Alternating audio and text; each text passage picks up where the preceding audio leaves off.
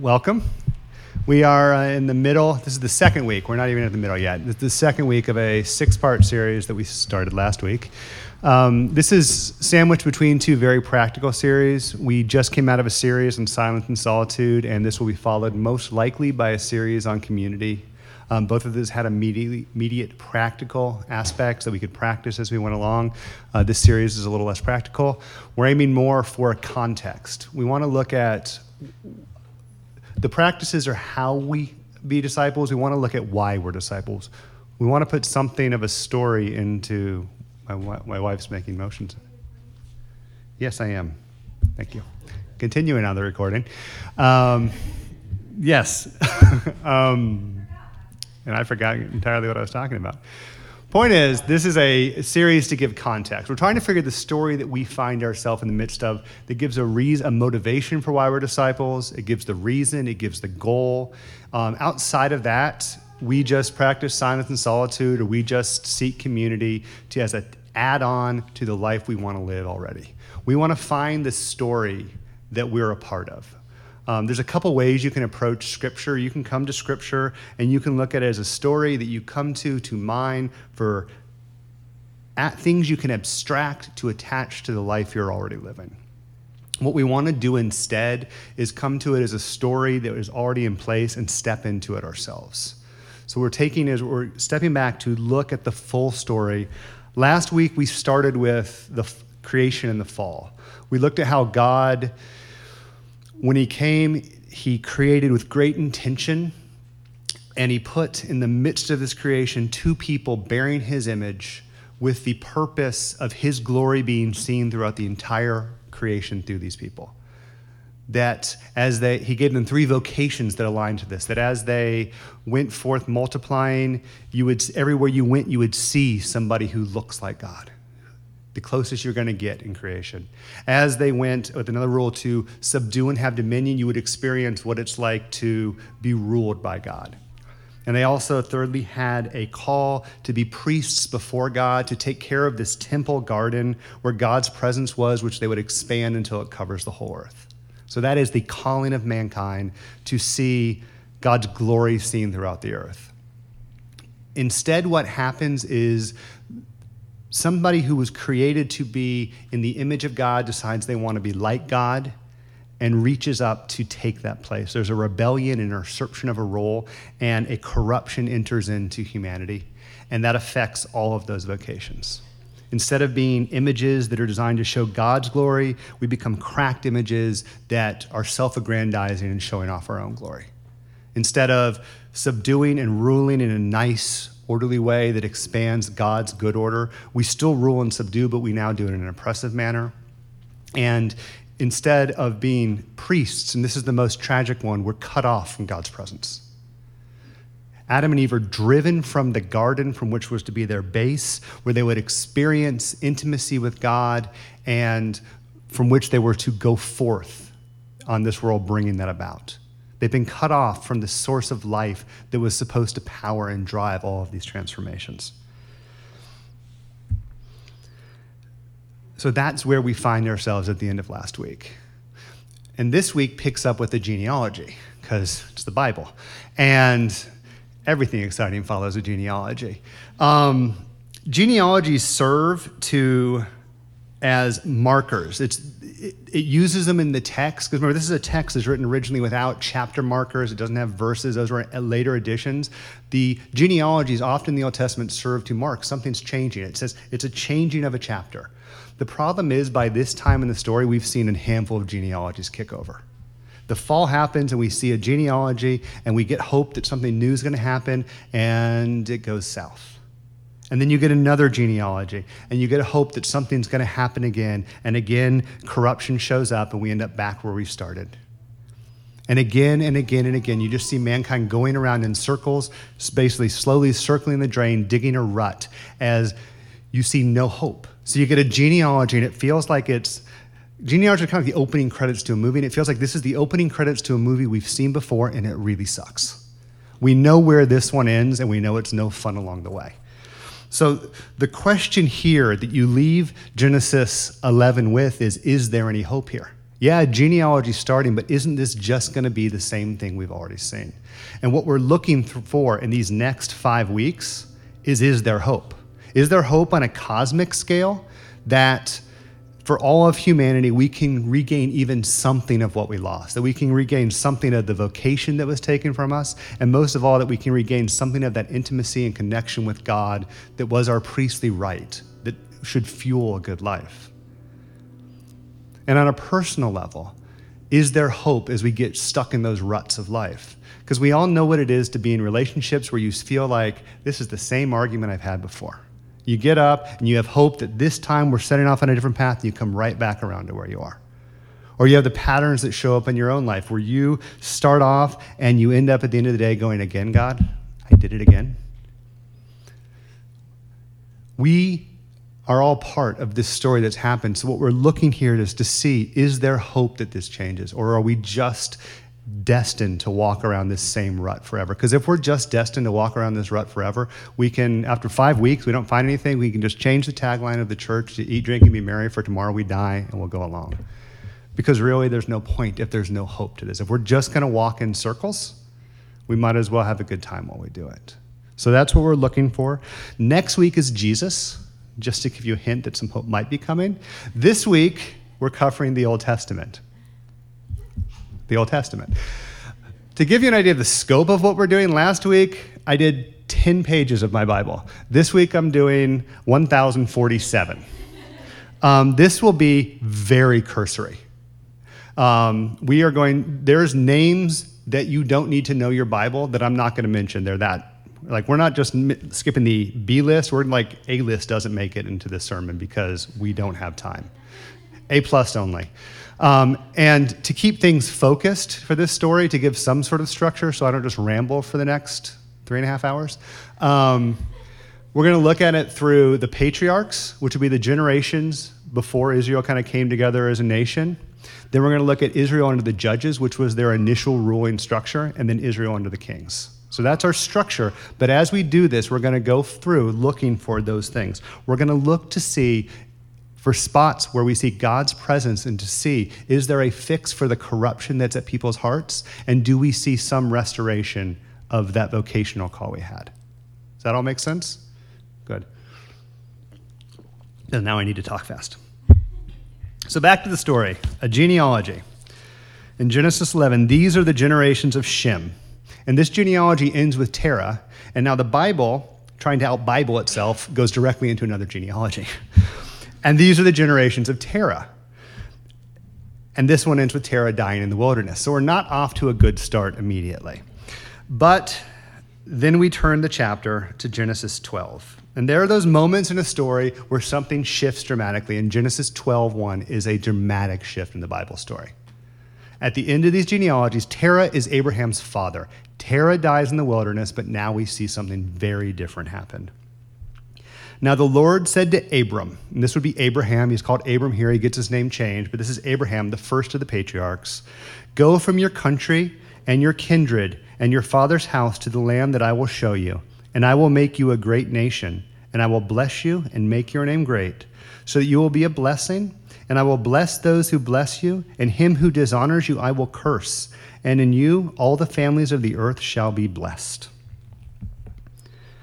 So, this, we see something different here. We see God coming down. The last time we saw God coming down, it was to thwart the people at Babel. Here, God comes to a man and he gives him a promise. And there's two things to note in this promise. First, he promises to make him a nation. Now, you need a couple things to have a nation. First off, I cannot alone be a nation. Abraham and Sarah alone could not be a nation. You don't get a nation out of one or two people, you need a mass of people, right? And you also, just a mass of people doesn't make a nation. My boss at work, and this is a fascinating story, he can trace his family's line back to four brothers who fled Palestine in like 760 and moved to Greece. And ever since then, the, ma- the firstborn male of every family has their names recorded in a literal book you can see and they have conferences where their family gets together. They are a worldwide family that you've never heard of, because I've never heard this name before either, But they get together and they have conferences. So they have a multitude of people, but they're still not a nation because they don't have the other thing a nation needs, which is a rule, a unified system of being that's usually tied to a land. So, right here in this promise that God gives to Abraham that he will be a nation, we see God promising to multiply Abraham and to give him a, a thing that he will rule. So we see a recapitulation of two of the locations that have already happened. God shows up, and the first thing he does is immediately reissue something of the promise that we had in Genesis 1. And then he goes on, because the other thing, major thing he says, this is not just a nation that exists for itself, this is a nation that God will bless and which will be a blessing to others. It is something that receives from God and then administers that blessing to other people, which is to say, it has a priestly calling upon it. So we see in the, this call right here, we see something of a reason to hope because God has shown up and He's stated a promise that we thought we lost. He has come to a people and said, This is what will happen. I will make you a great nation, and you will be a blessing to others, and I will bless you. And God will come through. The patriarchs are Abraham, Isaac, Jacob. And God comes to each one of them and restates this promise. God is faithful through this generation as he sees this story forward. So we have something to get excited about, but it should be a limited degree of excitement because it's restored, but it's just to one people. There is a massive difference between every human being and, uh, acting as priests and every human being displaying God's image and every human being acting in a way that rules in accordance with God and one family or one nation doing it. Um, and also, God is present, but it's in a very different manner than you had in Eden. In Eden, remember, you have a mountain where a with a river that flows down to a garden where God is continuously present with these people, administering his blessing, which is to go forth. Instead, here we get altars.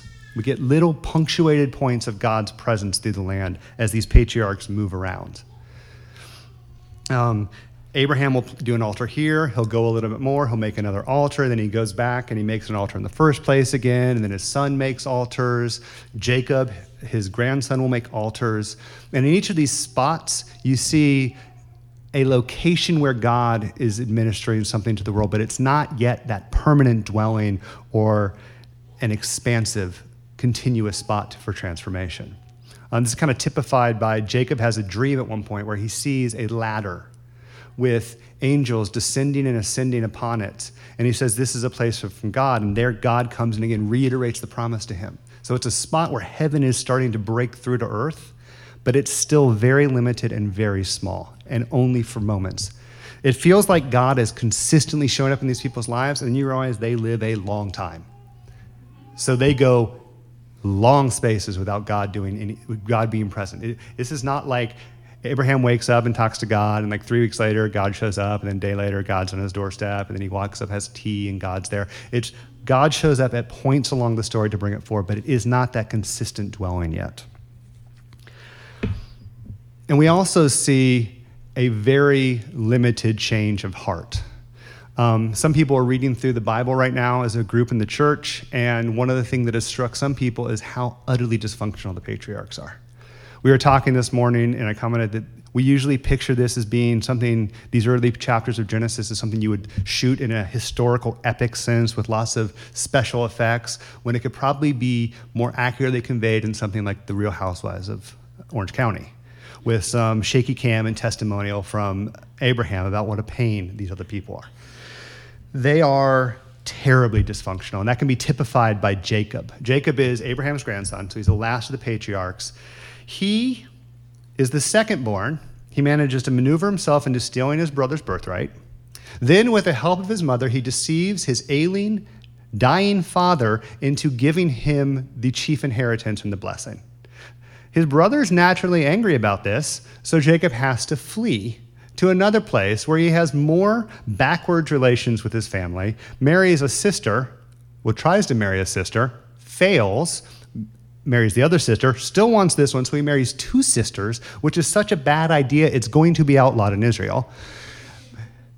Gets and gets two of their uh, their servants, has children through all four of them, shows such favoritism to one that it carries through to the generations where the children of the other three rise up and fake this one's death and sell, sell them into slavery. That's this family, that's the history we're dealing with here. So there's a reason to hope because God is active, but it's a very limited reason to hope so far. But one huge change we see is a change in faith. Again, it's minor because God does things like He gives promises to Abraham, and Abraham immediately, like, you will be a nation. And the first thing Abraham does is he goes and to, um, to another land. So he's going to have a land. He goes to a different land, and he's going to have a child. And he says, This woman who's my wife, let's just tell everybody you're my sister. That way they'll treat me nice, which is just as creepy as it sounds.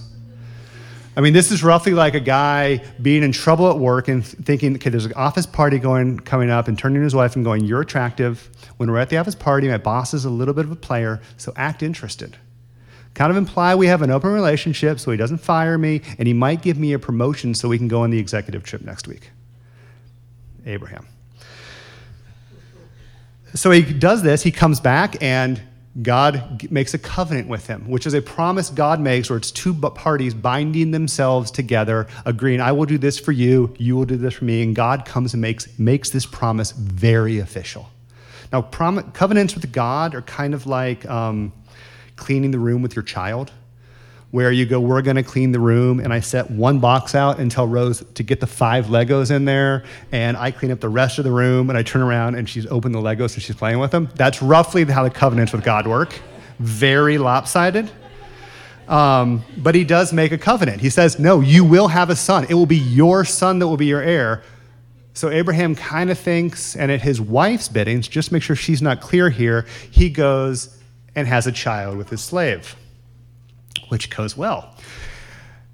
God comes back and reiterates one more time no, it's going to be your child through Sarah. So Abraham goes to Egypt and says, This is my sister again, and God has to interact. So, what we see here, though, more than Abraham's faith through this portion, is we see God being faithful to this. But Abraham is growing in faith during this time. He is, at this early part, he has a promise that he believes God will bring about, but he's still trying to maneuver his way into it. He's trying to keep him safe in Israel and get a, the blessings of the land by saying, This is my si- sister. And he's also trying to make sure he has a child by going to a different woman.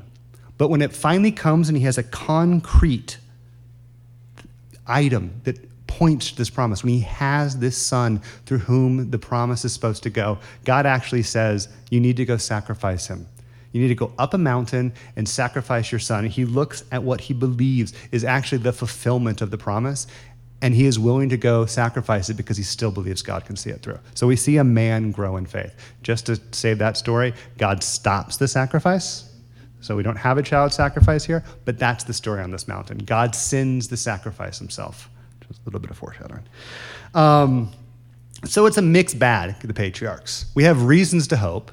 They, at the end of this story, go- there's now 70 of them, which is moving towards a multitude. Um, they aren't ruling, but they are going into another land where they will be influential. So, okay there. And God's presence, though not consistent and persistent dwelling with them, is something that is punctuated and is having something of effect. So we have a reason to hope kind of as this chapter draws to a close. And then we move on to, then we basically jump forward 400 years in Egypt, and things don't look so good again. We have the people who were multiplying, they've multiplied, but now they are actively being trying to put to death. Somebody's trying to put them to death. The issue is coming down from Pharaoh to toss your children in the water because there's just too many of you. They have gone from being influential with a, in a land that wasn't their own to now they're being oppressed as slaves, and God appears to have basically been silent for 400 years. So again, we had this hope, and it feels like we're bending back around to the path we followed again and again and again. But God calls another man. He calls Moses, and he sends Moses and his brother Aaron to go to Pharaoh, and through them, he topples Egypt enough to bring the Israelites out of this slavery and out of this nation, and he takes them to a mountain. He takes them to Mount Sinai. And if you ever notice a theme, God loves mountains really loves mountains. They show up again and again and again every time something important happens. And at this mountain, God makes a covenant with these people. As he made a covenant with Abraham, he makes a covenant with this group of people and he forms a nation as his nation. He's also present in a way he has not been present before. Remember, historically, it's been small points, altars. Here, it's a mountain. Previously, it would be just he'd be in a dream or he would show up as a single man. Here he is visible in smoke and flame atop a mountain. And where typically it would just show up to one person or two people, here he is appearing before a multitude of people. So we have something dramatically changing here in God's presence among these people. And we have in Mount Sinai the way it, the basically the way people are around this. So picture the mountain, and you have Israel in a camp down here at its base, and then they're, not to go onto the mountain. They are not very clear. You touch the mountain, you will die. And God makes the covenant there, and then He takes up the elders from this group, and they, the elders are allowed to come up with Moses, and they have a meal with God in this middle section. And then Moses alone is able to go up to the top of the mountain. So you have a single spot where God's presence is dwelling mightily that only one person can go up into. Then you have a midsection with a table where representatives meet with God, who then go down to the bottom level and administer out this covenant that's been made and the rules we have here to a people with hopes that God's presence kind of flowing down through this will be transformative here. That's the location of this, and we have a covenant set up. But one major other thing that happens here is God establishes a tabernacle, which is a word we use all the time. He basically makes a little moving temple, to use something more picture. It's a temple that is to be set in the middle of the people. So like Israel is to be arrayed in this little like kind of cross-shaped camp is how they get laid out. In dead center of it, he's going to put his temple. And this temple is laid out with a holy section where the Ark of the Covenant, which will hold the covenant, it's a little golden box with a cherub on the top and cherubim, not little, don't think things with arrows, but more terrifying. A gold place that's his throne, the footstool of his kingdom, where his presence will dwell, that one person can enter into. A middle section where there's a table where the priests minister to God and where they can dine, and then an outer courts where they come and administer, and administer the covenant to these people, representing God and representing um, God to these, representing God to these people and representing these people to God. So basically, what you see in the tabernacle is God is taking this temple where He has appeared in an entirely different way and He's making it mobile. He's putting it in their midst and He is going to come and dwell in the center of them. And to give you a sense of how that flows, let me turn on way off. Just to be clear, he goes through this temple in painful detail. If you've just read through it, he lays out how the temple is to be laid out in multiple chapters, every single detail. And then they do it in multiple chapters in every single detail. The layout of this is very important to him, and it's because of what it represents. It is something that points back to what happens in Mount Sinai. It points back to where you had at Eden. It points back to the basically the structure of all of creation. And God makes it so that it will sit in the middle of them as his dwelling place. And this is after it's completed. So it's, again, it's after five chapters of telling us how he's going to do it, five chapters of doing it, and then we get to this. In Exodus 30, uh, Exodus 40, then the cloud covered the tent of meeting, and the glory of the Lord filled the tabernacle. And Moses was not able to enter the tent of meeting because the cloud settled on it, and the glory of the Lord filled the tabernacle. Throughout all their journeys, whenever the cloud was taken up from over the tabernacle, the people of Israel would set out. And if the cloud was not taken up, then they did not set out till the day that it was taken up. For the cloud of the Lord was on the tabernacle by day, and fire was in it by night, in the sight of all the house of Israel throughout all their journeys. God has established a place where he will dwell. The thing that Aaron read earlier was basically because of Israel's sin, God's told them, I'm not going to dwell in your midst. And they were crushed because they, this was what the most special thing that happens here is God comes to dwell amongst his people. And for a moment, it seemed like they were going to lose it. Because we see a new problem here. We have a new hope, but we also get a feel for a new problem. God has come to dwell in the people's midst, but we get a, a, sense of why this has not happened previously. Because he is a holy and mighty God, and that is very dangerous for a sinful and wicked people. To some extent, when, We're better off at a distance from God than right next to Him because of our sin. But we need Him in our midst to do away with the sin. We ha- he is the only one that can defeat the cor- corruption that's within us. His presence can drive the corruption out. But if we get too close to his presence, we who are corrupt die. So you have a dilemma here. We are like patients who have a disease who can't live through the treatment. So we have a situation where God has come to dwell in the midst of a people, but he'll destroy them as things sit at the end of this. So, what he sets out in Leviticus, the exciting chapter, uh, by, um, the exciting book that everybody's Bible reading plan ends in, uh, he establishes a means of atoning for sin and purifying these people so that he can dwell in their midst without destroying them.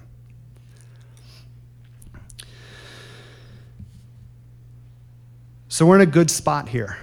We were in a bad spot leaving, yet it was rough leaving Egypt, but we've come to a good spot. God has established this covenant with his people, who he calls a royal priesthood and a holy nation. He's given them a set of rules that if they follow, they will emulate his rule of how he has established the world, and his presence has come to dwell in the midst of them. And he's going to give them a land where they can, they can be, and he's going to promise that there's going to be no miscarriages and no barrenness among them. So we see everything's coming together now.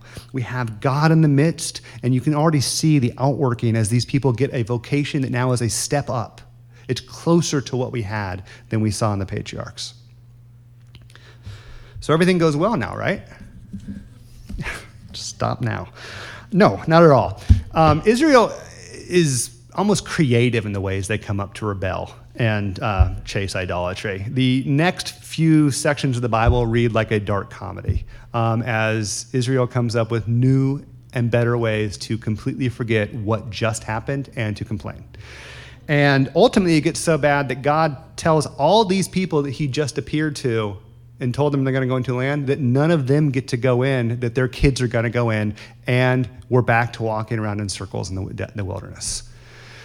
They finally do go in and establish into this land, but then you get the book of Judges, which is one of the darkest, most twisted books in the Bible. Um, it's one of the ones that if we were to actually preach through it, we probably would have to have an age limit so we could actually say what's in the text.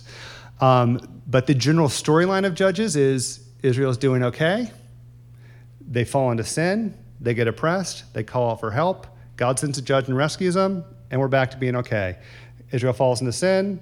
They fall into oppression. They call out for help. God sends a judge. And each time, though, it gets a little worse. The judges get worse and the oppression gets worse. The length of time they're oppressed increases. It just goes steadily downhill until you get the final chapters of Judges that we just won't mention because that's just twisted. Um, but we see this pattern. We have hope leaving Mount Sinai because God's presence is in their midst. He's established rules, He's going to multiply them. We hope for transformation. They have good law that they can do, and they have a means of atoning for their sin. But again, the bend of the human heart and the corruption is just too thick, and they start to drift back towards the center.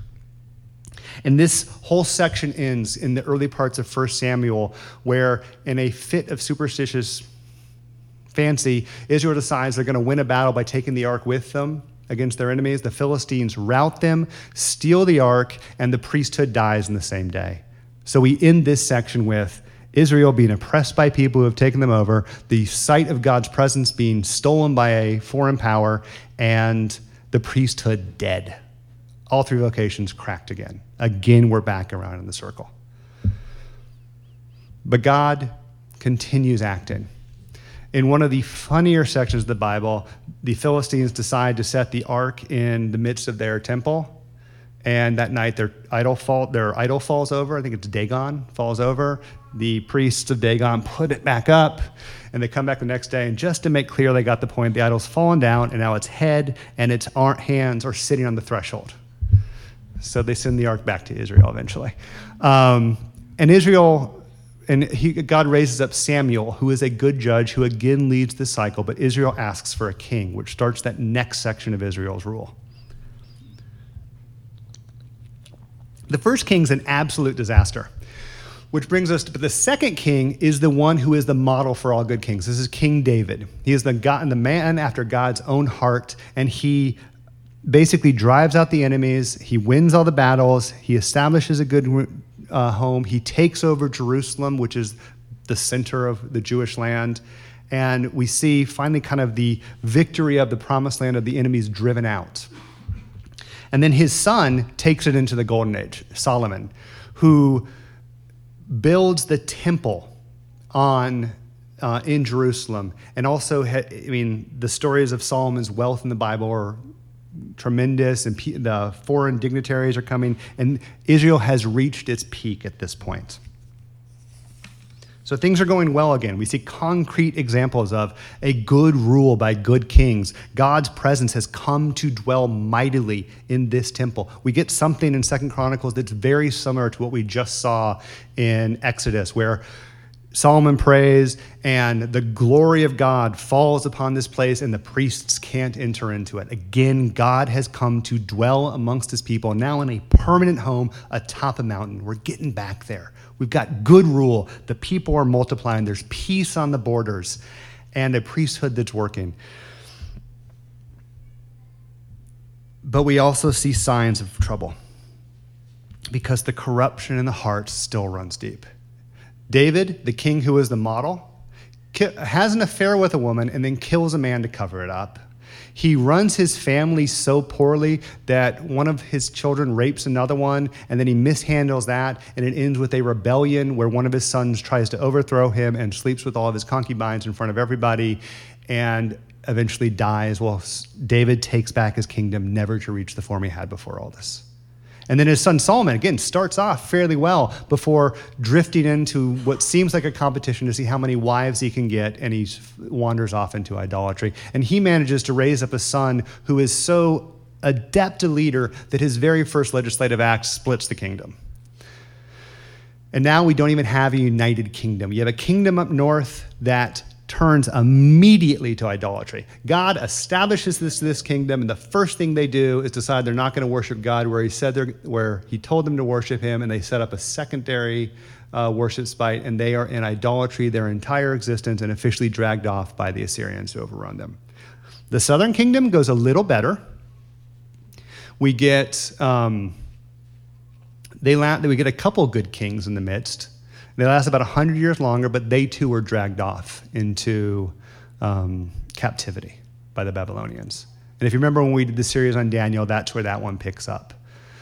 So the people of Israel at the end of this period of the kings have now lost their land. They're no longer self ruling. They're an oppressed people being cut down by wars and battle. And worst of all, the temple is destroyed and just laid flat, and God's presence is gone again. We lose the ark. We don't know where it goes at this point.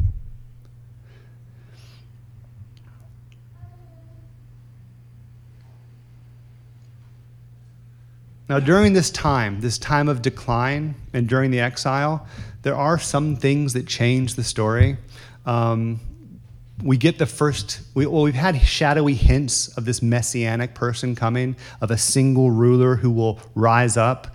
But finally, in David, there is an established promise given that David will have a king uh, forever. And Daniel has a vision of, of, one like the Son of Man who will come and, after the kingdoms are toppled, will reign forever. So we see this, this idea of rule starts to get wrapped around this single person.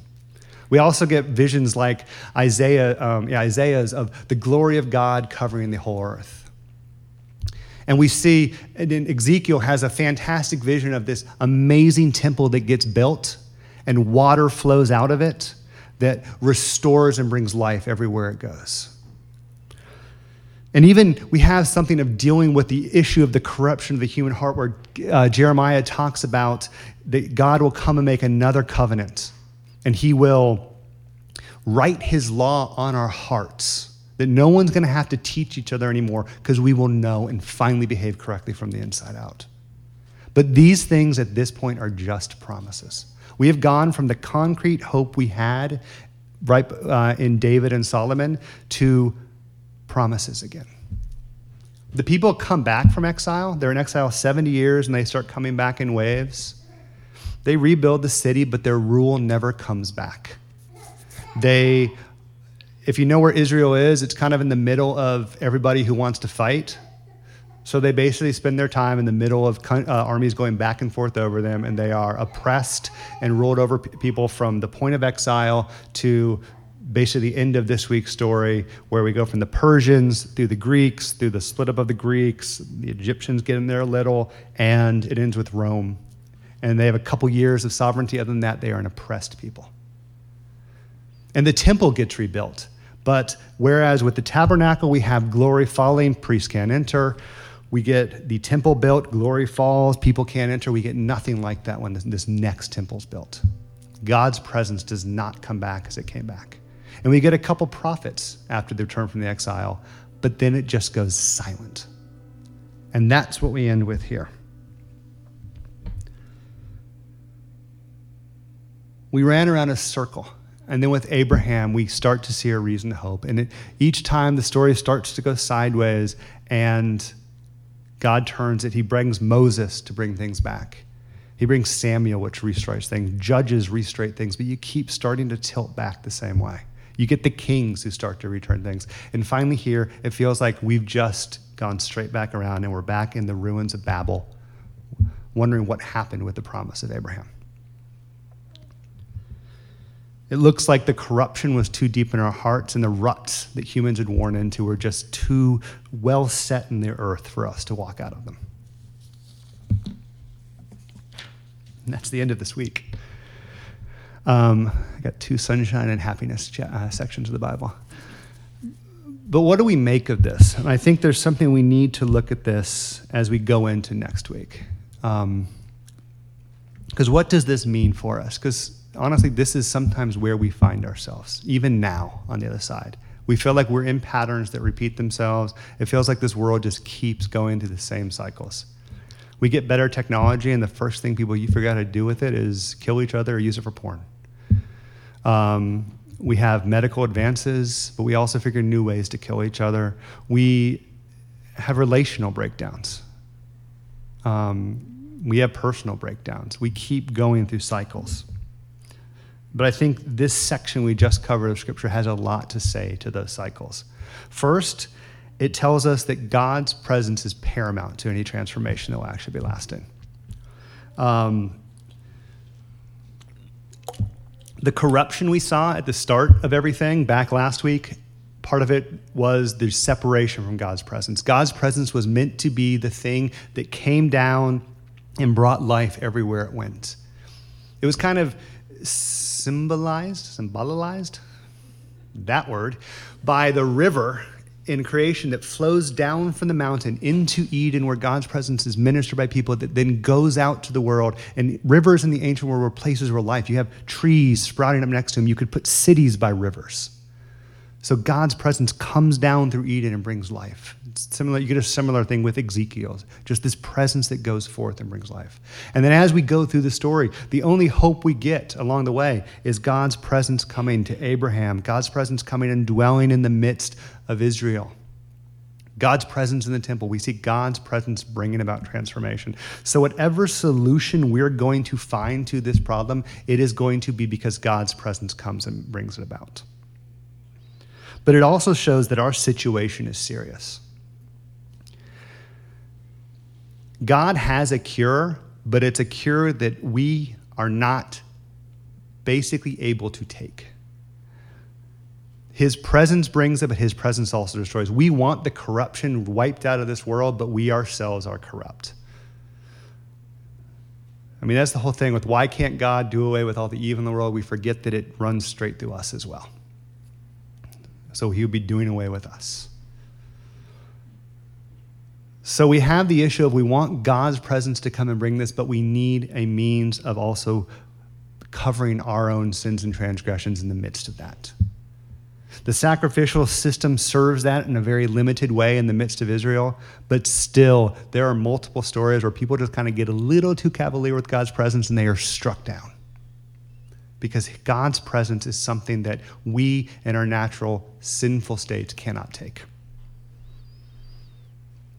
And we have, because of that, our corruption pulls us back from God's presence, and we fall back into those same ruts that we're always in. We just keep walking in circles.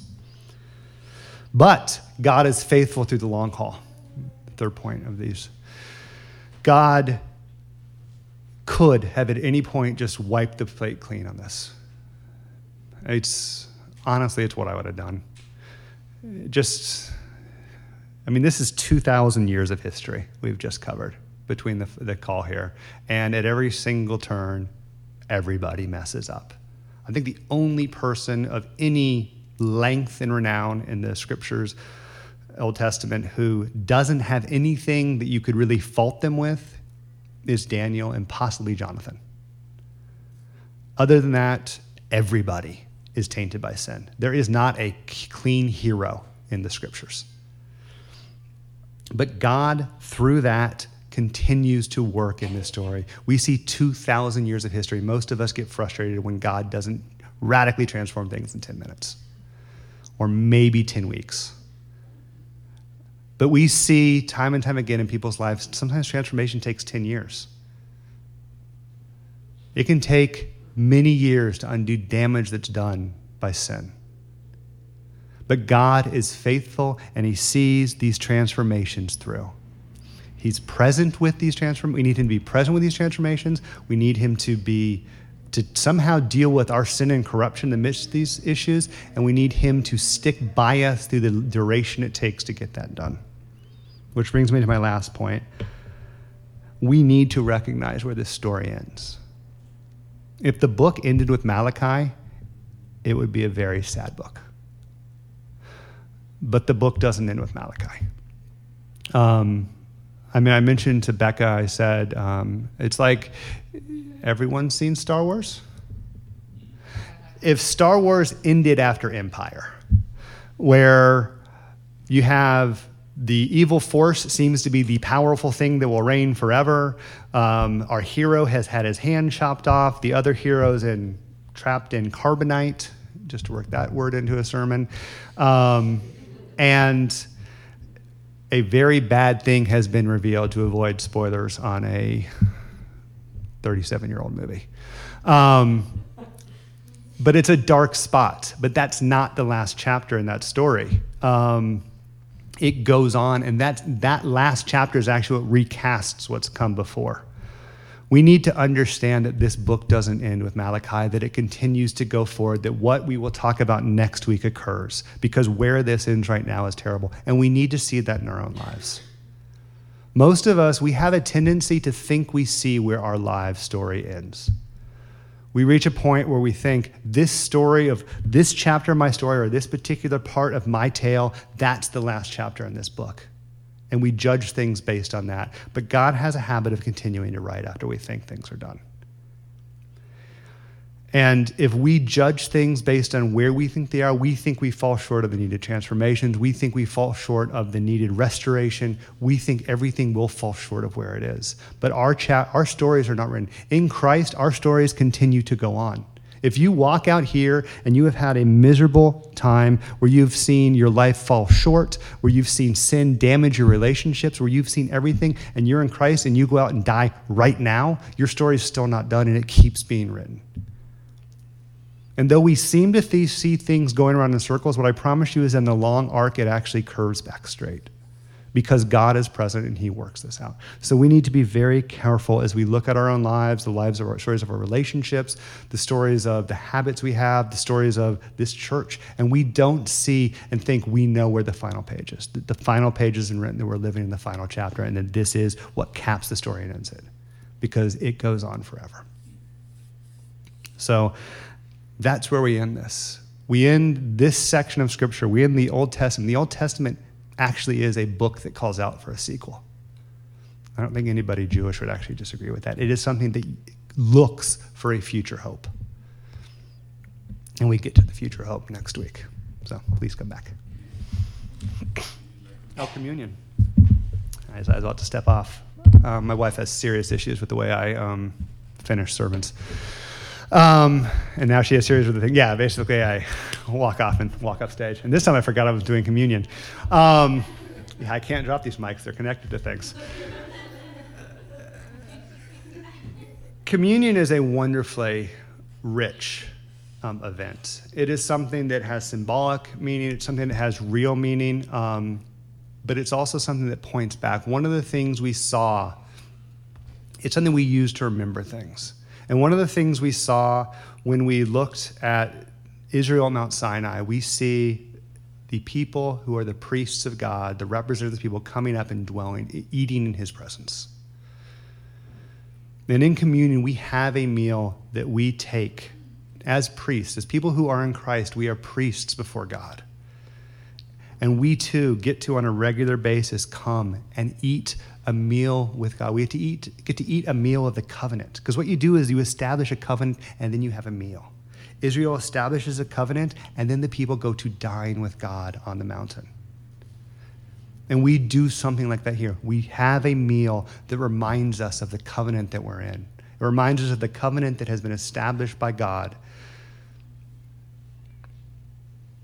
It reminds us each time we take it that He is, that He has established that covenant and that He is going to see it through to completion.